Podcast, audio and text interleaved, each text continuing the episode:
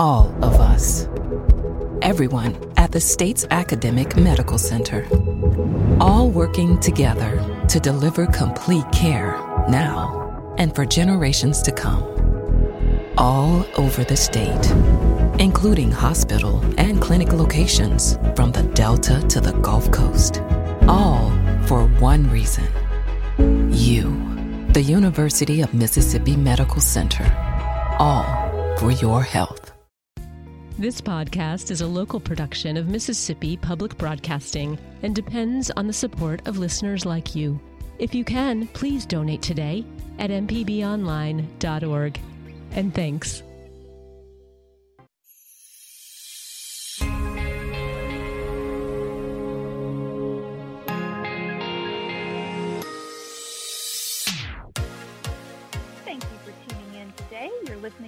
Southern Remedy, Healthy and Fit on MPB Think Radio.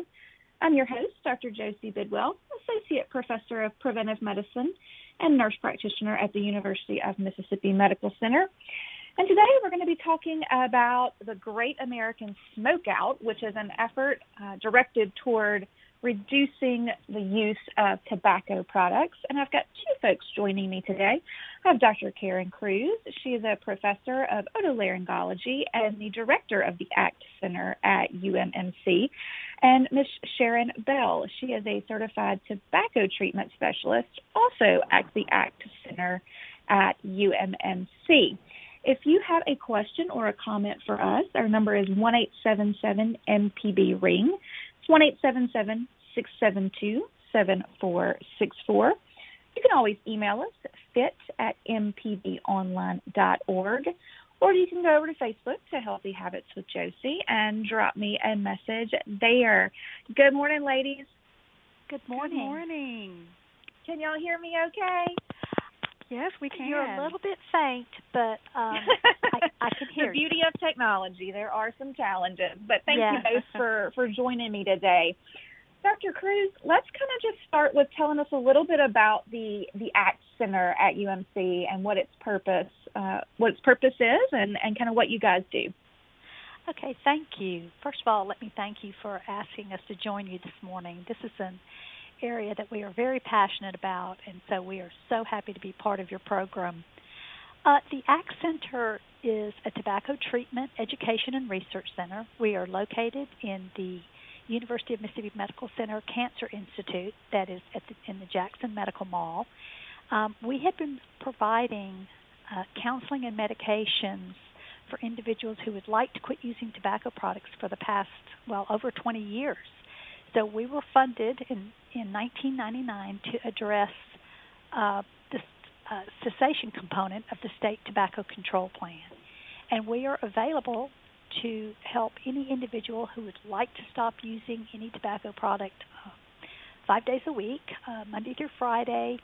Uh, we have tobacco treatment specialists who are experienced, licensed professional counselors who can help an individual set a plan and uh, work towards quitting tobacco for good.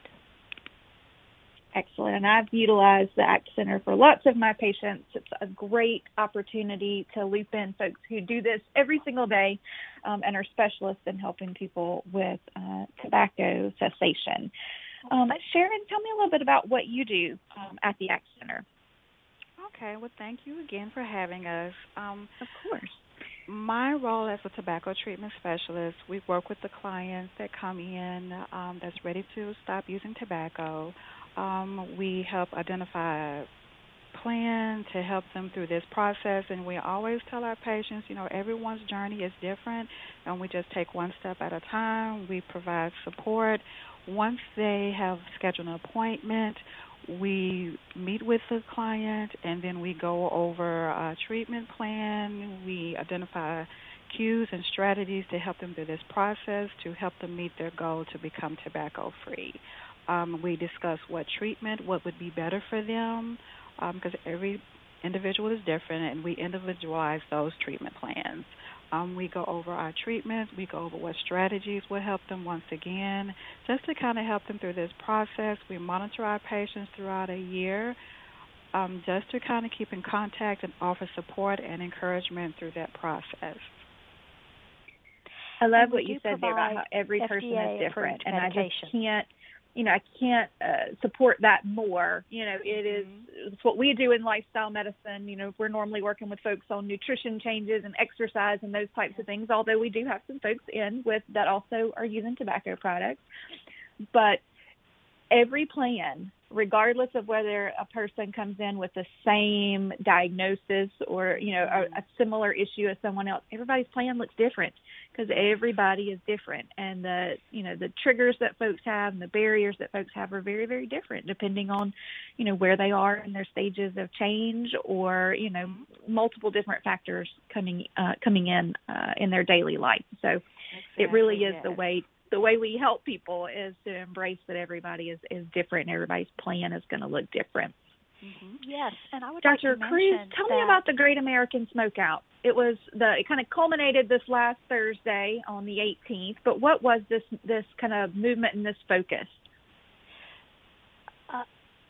Well, you know, the Great American Smokeout has been going on since the 70s, and this is the third Thursday of uh, November that we, uh, the American Cancer Society, sponsors this event. But this is a time when all healthcare providers and family and loved ones can encourage tobacco using members of their family to stop using tobacco and using this third Thursday of November is just a day that an individual can designate as a very special day because they are joining millions of Americans across the country to put down um, cigarettes in particular and start a new lifestyle.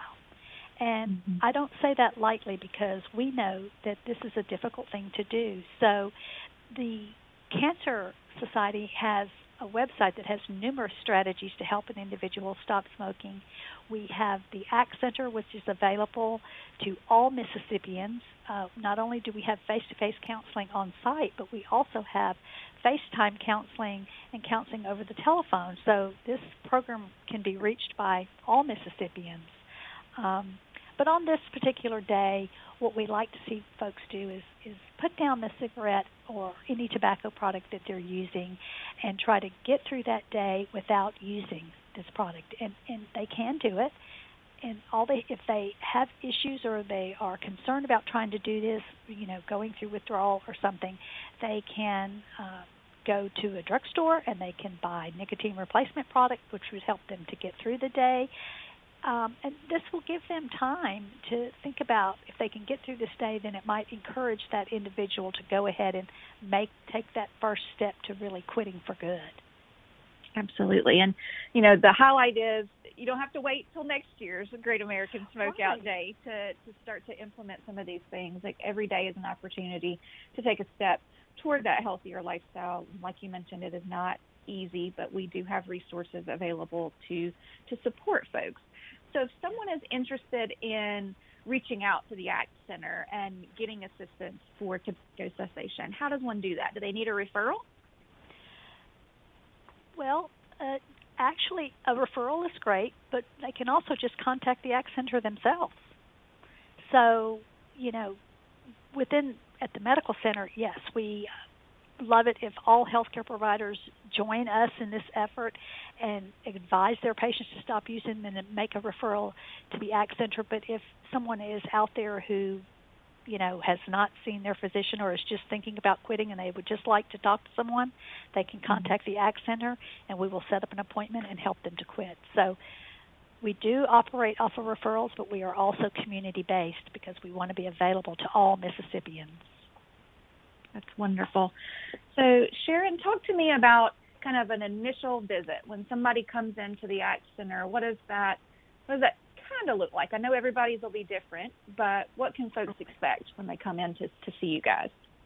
Okay, great. Once we have a patient to come in, and of course they will complete paperwork. Once that paperwork is completed and they will fill out assessments, we will go into um, our interview with the patient just to get some information regarding um, kind of things that they're dealing with as far as triggers and cues and things like that.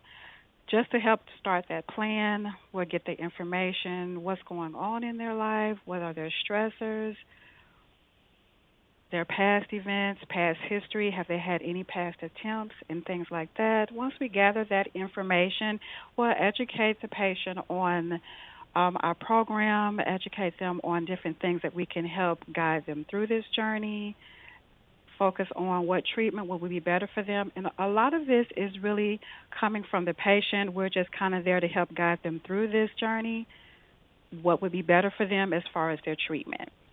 Yeah. What about follow up visits? Do, those happen too?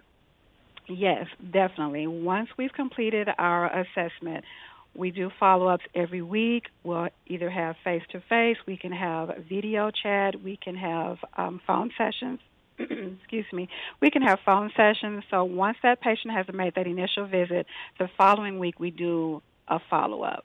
Contact the patient. The patient can come into the office, just discuss what are some of the barriers, what are some of the things that they're having issues with, some of their struggles, just to kind of help them feel more confident.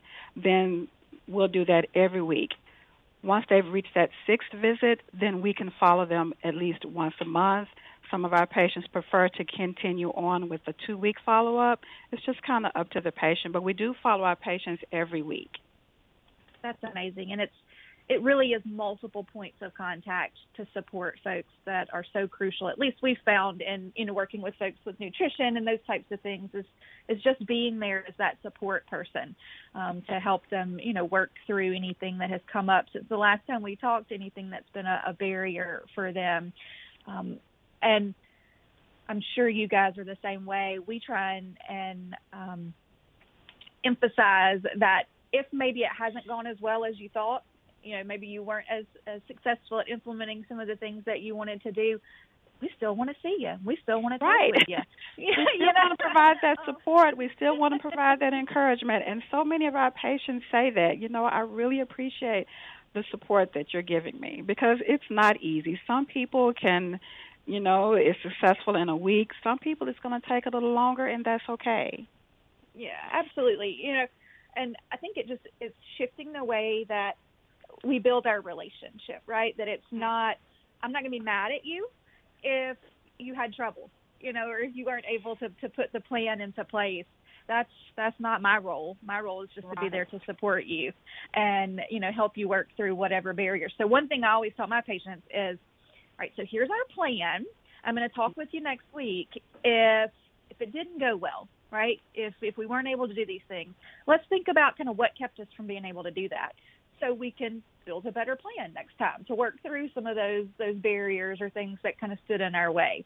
And that's really really what it takes is getting down into those details and seeing what is what is holding folks back. I'm Dr. Josie Bidwell, Associate Professor of Preventive Medicine and Nurse Practitioner at the University of Mississippi Medical Center.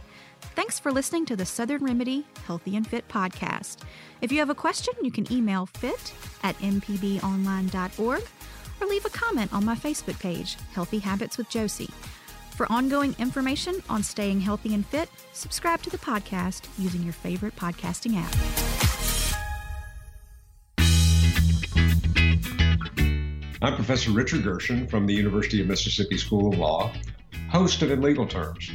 If you're enjoying this podcast, I encourage you to listen to In Legal Terms, the show about you and your rights. We find interesting legal topics to bring to you and let you know how the law affects you. Find In Legal Terms on any podcasting platform on your smart device or on our website, inlegalterms.mpbonline.org.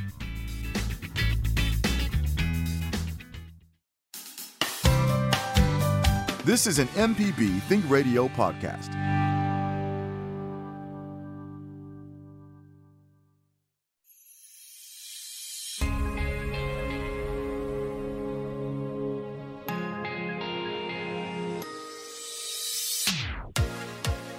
Thanks for tuning in. You're listening to Southern Remedy Healthy and Fit on MPB Think Radio.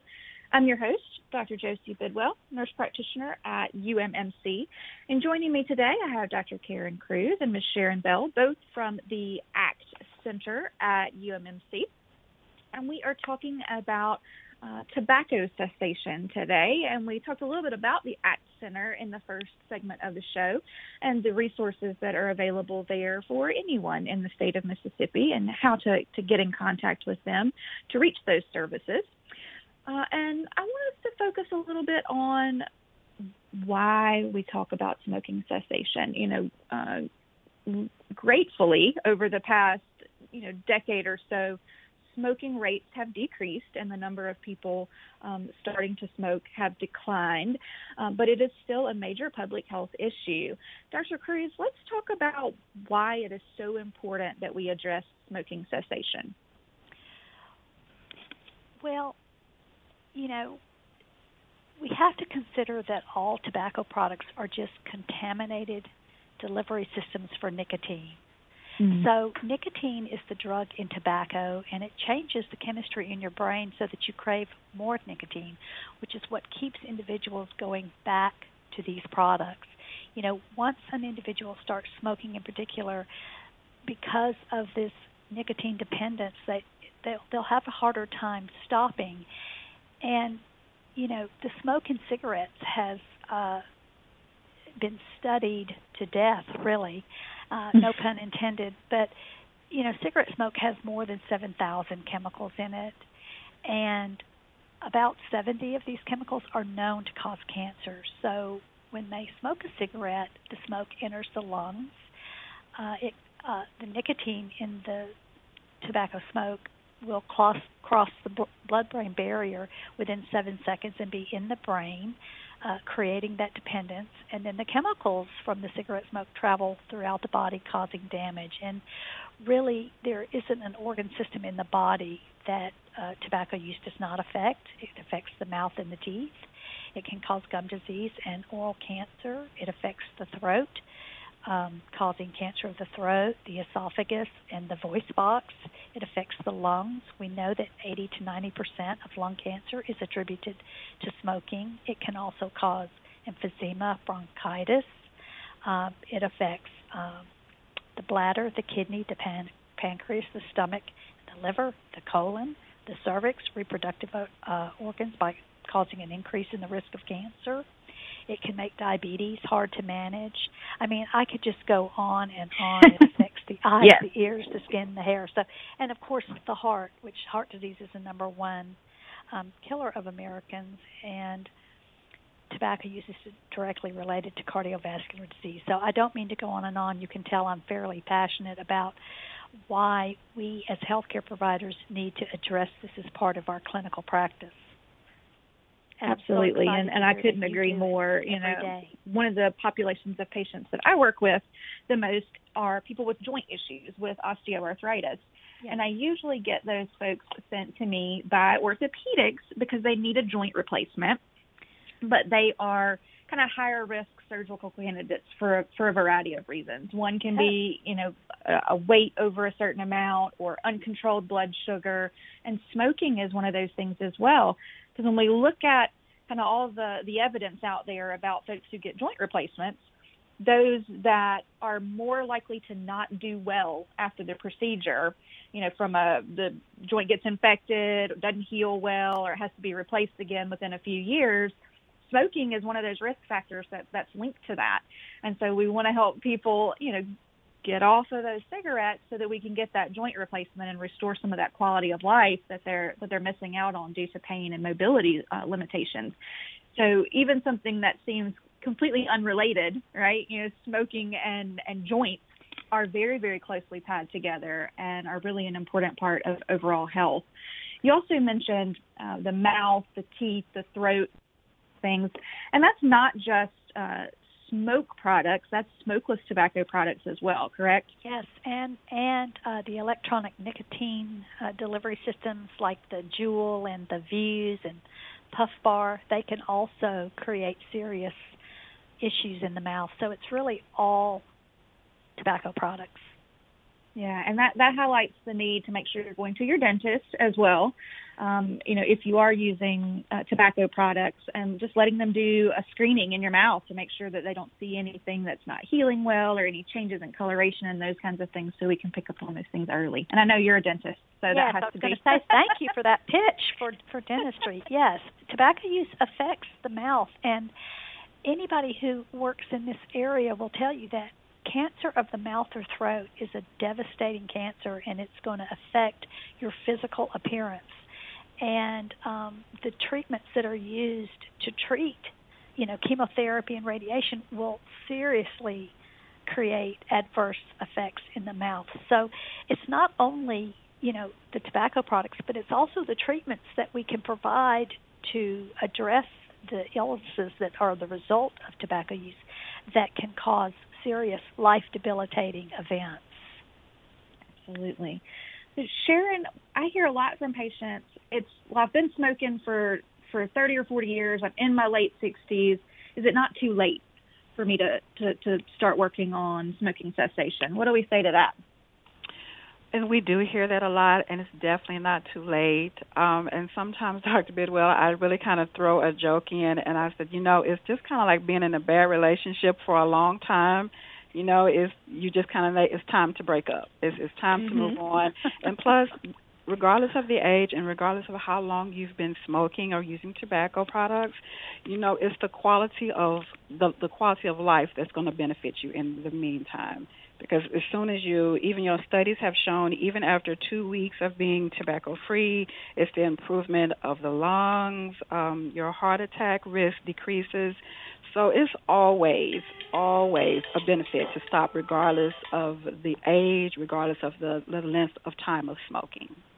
Yeah i mean you really do start to see benefits in terms of just work of breathing and ability to breathe easier very very quickly yes, after definitely. after stopping so, how do people get started? Because that seems to be, and and rightfully so, the kind of the biggest hurdle is just getting started.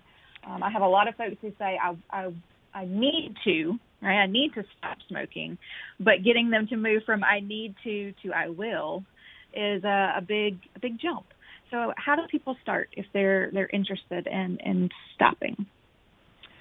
The first thing we talk about is identifying the cues. When you identify the cues, what I mean is identify the events that are connected with smoking. Do you smoke after meals? Are you smoking with your coffee every morning? Are, is stress a trigger for you when you become upset or agitated? Are you smoking? Identify those cues and learn to anticipate those situations. Well, you know what? I know I usually smoke after I eat, so let me come up with a plan. Let me develop a skill, a strategy to say, okay, I smoke after I eat.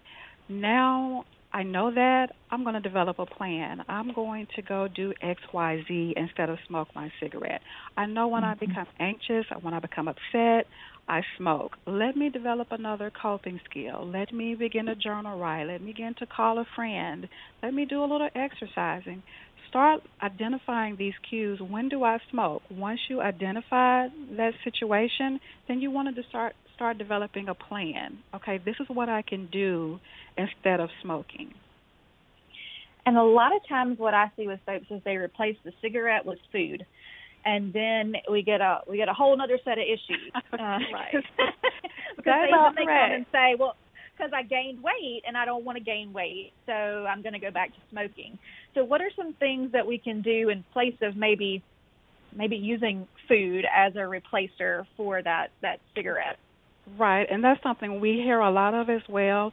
And we want, and some people say, "Oh, when I stop smoking, I'm going to gain weight." Your appetite will increase. However, that does not mean you will have to gain weight. We also focus on, you know, instead of when you when your appetite increase, focus on healthy snacks. Some most of smoking is just that hand to mouth habit. Mm-hmm. One of the strategies I tell my patients, I said, you know what, you can always get a straw. Once you can get healthy snacks, get celery, get carrots, things like that, just to kind of something to keep in your hand, that hand to mouth. That's the habit that they're really focusing on. You're not really hungry, and instead of focusing on the chips and the cookies, which a lot of our patients will do that, you know, focus mm-hmm. on healthier snacks. Absolutely, and kind of offset know, the weight gain. Yes, you know, and you know, I see that a lot as well when people just for other reasons come to see me and they'll say, "Well, I'm just hungry." And it's okay to be hungry, right? Like having an appetite is not necessarily bad. It's what we choose to to utilize uh, to to meet that hunger. So it's not necessarily that you know if you stop smoking and your and your appetite goes up that that's a bad thing. We just have to again choose those more nutrient dense, lower calorie options uh, to use. And so I like, you know, you mentioned some fresh veggies and those kinds of things because again, it goes back to um, you know, that hand to mouth type of right. thing. Um, and I usually tell people to cut it up into to smaller pieces, right? You know, if you're doing an apple, maybe go ahead and cut and dice that up. That way, it it lasts you longer uh, with that kind of hand to mouth activity um, going on there. There's lots of different techniques, so I don't want that to, to stand in folks' way if they, maybe they did quit in the past and gained weight and, and restarted smoking. Uh, that barrier, we can we can work through that and work around that um, to help right. you build a plan to to, to stop uh, and not regain the weight and, and do those things that way. All right, guys, let's go ahead and take. Oh, go ahead. Oh, I was just going to say, I think that's where having that face to face counseling mm-hmm. and having a person that you can talk with that's outside of your family members or your friend group that's objective and that can give you real solutions to the issues that you're having with quitting. Plus, the medications will help to stave off some of those um, cravings and uh, will help them. I mean, when you when you nicotine replacement, for example, if you're replacing the nicotine, and remember this is just for a short duration, um, mm-hmm. that this can reduce the craving for nicotine, which will help you to kind of clear your thoughts so you can think about your strategies and develop your coping mechanisms for when you have that um, moment that you feel like you know I've just got to do something, and that's usually when people pick up a fork or they stick mm-hmm. their hand in a bag of chips. But if they, you know, so sometimes having that person available that that's your support person that you can contact like sharon or any uh, of the other professional counselors we have here. And then if you're using a medication a lot of times that will save off your appetite as well. Absolutely. And that's what i want to focus on when we come back from the break is really digging into some of the nicotine replacements because there are lots of different formulations of that that you can choose yes. from if you haven't liked one over you know in the past I'm Dr. Josie Bidwell, Associate Professor of Preventive Medicine and Nurse Practitioner at the University of Mississippi Medical Center. Thanks for listening to the Southern Remedy Healthy and Fit podcast. If you have a question, you can email fit at mpbonline.org or leave a comment on my Facebook page, Healthy Habits with Josie. For ongoing information on staying healthy and fit, subscribe to the podcast using your favorite podcasting app. Hello, I'm Dr. Nancy Lottridge Anderson, president of New Perspectives, a fee only financial advising firm and co host of Money Talks. For over 10 years, Money Talks has been answering your personal financial questions and sharing knowledge about money management. Money Talks can be heard Tuesdays at 9 a.m. on MPB Think Radio. Podcasts can be found on our website, money.mpbonline.org, or on your smart device's podcasting platform. This is an MPB Think Radio podcast.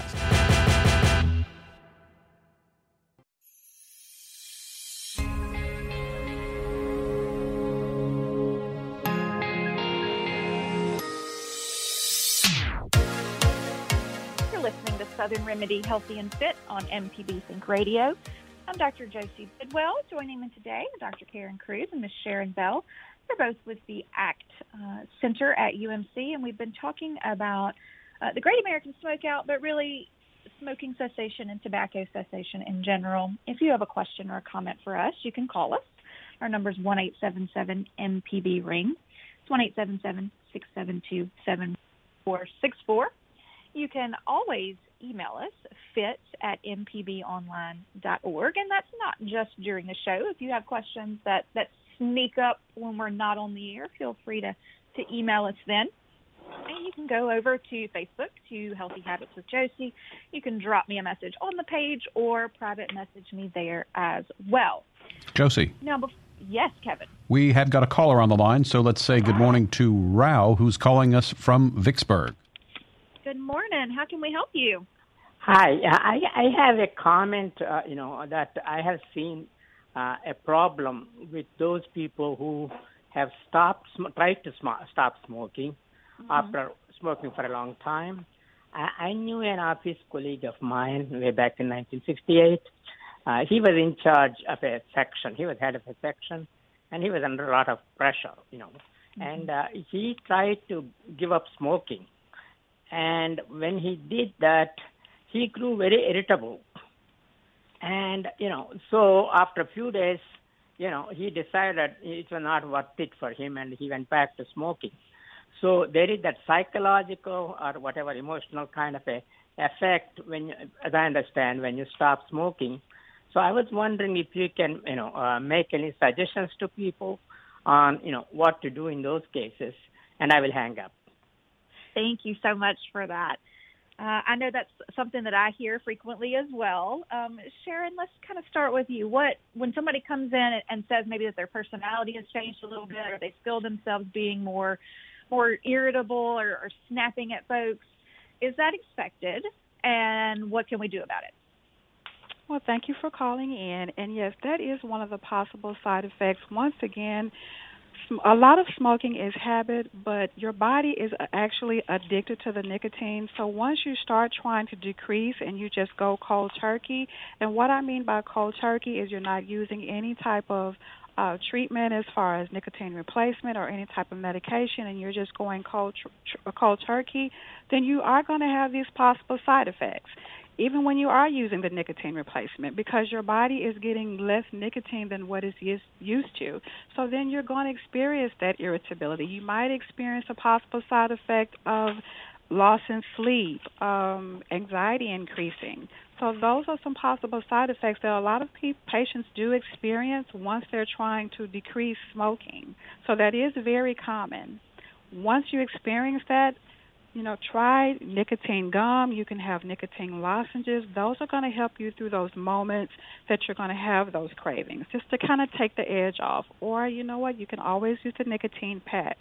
So, those are some things that can kind of help you versus just going cold turkey. Absolutely. And, you know, one, if they, if I, if I am working with people who have tried in the past and had a situation like that and that kind of caused them to restart smoking, one thing I start with is going ahead and teaching them relaxation techniques before we ever start to, to try to stop again. Um, so, you know, because once you're in the moment and kind of feel out of control or anxious or those kinds of things, it's hard to learn a skill at that point to help with that. But if we can anticipate that, you know, and maybe start with some deep breathing exercises or, you know, some other mindfulness based techniques and just go ahead and start practicing those so that they are in our toolkit when we start to feel anxious, um, then we, we might be a little bit more successful. So that's one thing that I found helpful is just learning those techniques kind of before we before we make that next quit attempt. Yes, exactly. So, Dr. Cruz, um, that leads us right into kind of talking about the medications that are available for use for smoking cessation. And probably the most widely available and, and widely talked about is nicotine replacement therapy. And I know a lot of people um, may be confused about that because they hear, you know, I need to stop smoking because it's got nicotine in it, but then you're telling me to use a nicotine replacement therapy. So why why is that appropriate? Well, first of all, yes, there are several FDA approved uh, tobacco treatment um, medications available to individuals, and nicotine replacement was the first that was developed and approved by the FDA. Um, you have to remember that what we first of all we're reducing the amount of nicotine that you're getting to bring you just to the level that will keep you from going through withdrawal. So when you use nicotine replacement, you're already reducing the amount of nicotine that is getting to your brain, but we're giving you just enough to keep you, again, from going through withdrawal. Um, so we're talking about a short duration of use, possibly three to six months, because we know that if you've been doing something for several years, in most cases and in many cases, um, over 10 years, that you're not going to be able to just quit in a short period of time. And you have to look at it like it's a process anyway, mm-hmm. as Sharon discussed. So we try to uh, encourage people to think of quitting, you know, take it slow and take it easy. Don't put pressure on yourself. Um, again, you're if you're working with a counselor, they'll teach you that, and that's why we follow folks for up to a year um, because we want to help them to get through those difficult moments. But back to the medications. So with nicotine replacement ther- therapy, um, we have numerous avenues, you know, of nicotine delivery. You can use the nicotine gum, although it's not really gum. It's what we call a patch in the mouth. You'll bite it a few times and then hold it in your cheek so that you can absorb the nicotine. And then we have the nicotine patch, which is something that you place on your arm. And remember, we're removing all of the 7,000 harmful chemicals and agents that are in mm-hmm. tobacco mm-hmm. and just giving you the nicotine, which is the reason why you have a difficult time quitting because of the withdrawal from the nicotine which we know that withdrawal, um, those withdrawal symptoms are irritability, loss of sleep, depression in some cases, um, feeling blue, um, hunger, all of those issues that are associated with uh, the reduction of nicotine. So you can use the patch um, for individuals who feel like they're not comfortable with the patch, you can use the PRN drugs, like I said, the gum, and then there's also a small lozenge. It, almost looks like a Tic Tac. There is um, a device called the nicotine inhaler, which is I would consider it more of a nicotine puffer, but it looks like it has a little dispenser that almost looks like a cigarette that you put your little nicotine cartridge in, and you can puff on it during the day if you want to satisfy that hand to mouth behavior. Mm-hmm. Um, but again, there's no smoke involved, no delivery of any other uh, dangerous products. And then there's a nicotine nasal spray, which can be used in the uh, nostril. You know, you place it in the the nostrils, and it will be absorbed that way. We also have some non-nicotine uh, drugs, which are bupropion or Zyban, uh, which is Wellbutrin that's been uh, repackaged and the dosage changed to use specifically for tobacco cessation, and then varenicline, which is uh, Chantix. Now, Chantix is not available right now. The company has recalled this product because they're changing the the levels of some aspect of that drug, and I think it was a very wise thing for them to do because there were questions about the the I think the levels of certain agents within this medicine mm-hmm. that develops during processing. So right now, Chantix is not available at the ACT Center, but all of the other medications are. And then, of course, the gum and the patch you can get over the counter, so you could talk to your pharmacist about using those meds, or get the product and talk to your physician or your nurse practitioner about how to use these meds, or you can contact the ACT Center or the Quit line, um, which, which they could answer your questions the nicotine inhaler and the nicotine nasal spray are both by prescription only. So you would need to speak with your healthcare provider if you wanted to get a prescription for one of those. Absolutely. And I like that you mentioned about the gum and kind of how you use it. Sharon, kind of run us down like how you use that gum because you don't just pop it in your mouth and go to chewing on it like some, some Dubble Bubble. No. That's not yeah. no, no. I, I tell my patients you're not going to chew this like you're chewing juicy fruit when you're having a craving, because your body, you're still going to have these cravings, even though your intentions are, okay, I'm getting ready to stop smoking. You know, you've been smoking for 10, 20 plus years, your mind is still triggered. We smoke at this specific time. So once you have a craving, you will pop the gum in, chew it only until it gets into the gum form, and then you're just going to park it. We call park it in your cheek and just hold it there so that nicotine can absorb it's going to help you get through that moment, take the edge off. And I always tell my patients within 20 or 30 minutes, just go ahead and spit it out. And the reason why I say 20 to 30 minutes is because most of the time they'll forget it's nicotine gum and just kind of start chewing it. And that can and I see that a lot. Yeah. yeah, that can produce a side effect of maybe heartburn, but because it's not designed to to constantly chew, it's just designed to help you through those moments. Like I said, just park it for about 20 or 30 minutes in your cheek. Once that craving has passed, then you know what? You just spit it out. And you can use up to 10 to 12 pieces of that gum a day. Yeah, and you know, the other thing I see with patients is eh, they do just kind of start to chew it and then they get jaw pain because they yeah. when you chew because yeah. if you're chewing it all day long, uh, you know you're going to wear that jaw out a little bit. So right. you know, sometimes I'll switch them to a lozenge or something like that if they just continue to have trouble with not over chewing the gum. Uh, but parking it is really important, and I tell them you know bite bite down on it, crush it up, and then it should be like a tingly sensation, or you know sometimes it's called a peppery sensation. I don't really know what peppery peppery means, but I, am calling it tingly. Uh, and then park it in there and let it, you know, let it hang out for you there. And it comes in two different dose strengths as well, right? On the gum, there's right, a two milligram exactly. and four milligram.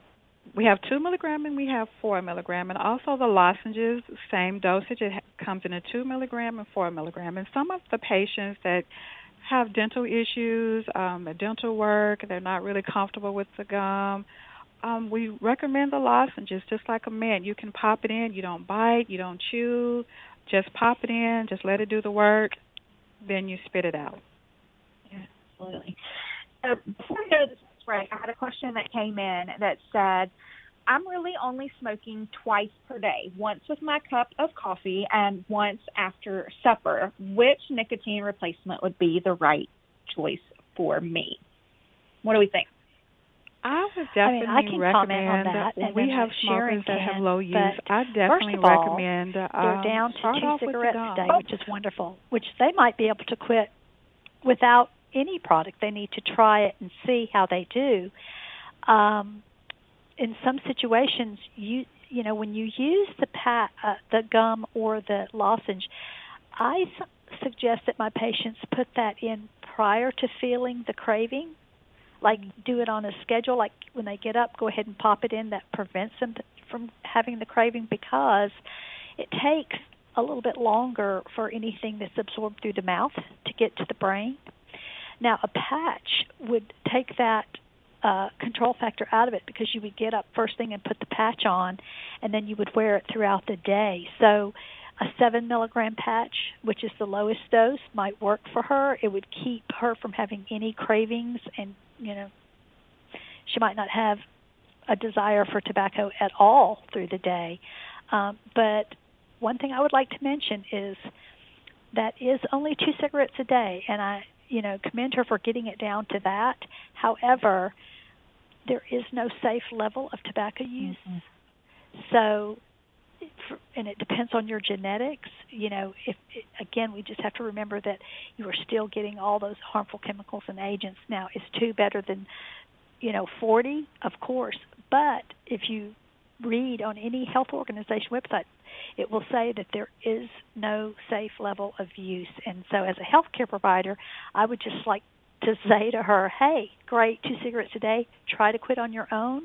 And then, if you have some withdrawal, then try using the gum or the lozenge or a, a small dose patch. Mm, absolutely, and and that would be I'd have similar advice. Um, yeah. You know, it, at this point, it's it's likely more that that habit and right. not necessarily that dependence. Uh, and so, what could we do to break, um, you know, break that habit? Yeah. Incorporating some of those stress reduction techniques, um, yes. making some some different um, you know food uh, adjustments like snacks that we can have. Um, brushing your teeth sometimes often works with my patients. I use it when they tend to snack after meals, where they eat their meal and then they consume a large amount of calories just in snacks afterwards. I have them just go brush their teeth when they finish um, yes. eating their meal, and then they're less likely to snack afterwards. So there's there's lots of techniques that we can use um, in there. I'm Dr. Josie Bidwell, Associate Professor of Preventive Medicine and Nurse Practitioner at the University of Mississippi Medical Center. Thanks for listening to the Southern Remedy Healthy and Fit podcast. If you have a question, you can email fit at mpbonline.org or leave a comment on my Facebook page, Healthy Habits with Josie. For ongoing information on staying healthy and fit, subscribe to the podcast using your favorite podcasting app. Contractor ever tell you the price of something and it sounds so high you think, eh, maybe I'll try it myself? Some jobs just aren't that difficult, and yes, you can do it. If you want to find out how to do those things, listen to Fix It 101, podcast everywhere. This is an MPB Think Radio podcast.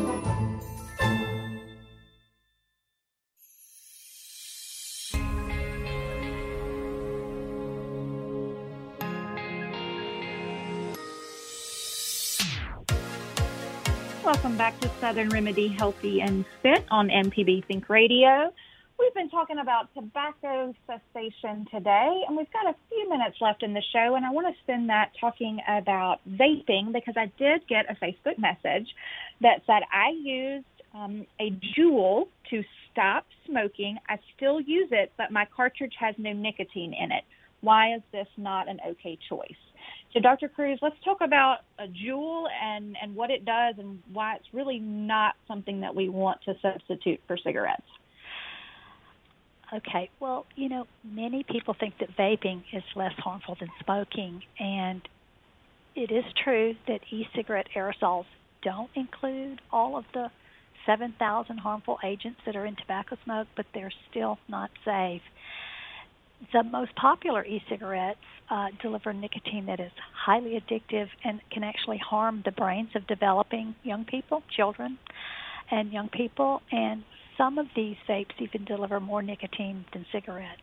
So, in addition to nicotine, e cigarette liquid, and this is the liquid that is um, the flavorings and mm-hmm. all of those things that are placed in the liquid to make it more palatable. These liquids, when heated, become aerosolized, and many of them convert to very dangerous chemicals that have been linked to lung disease.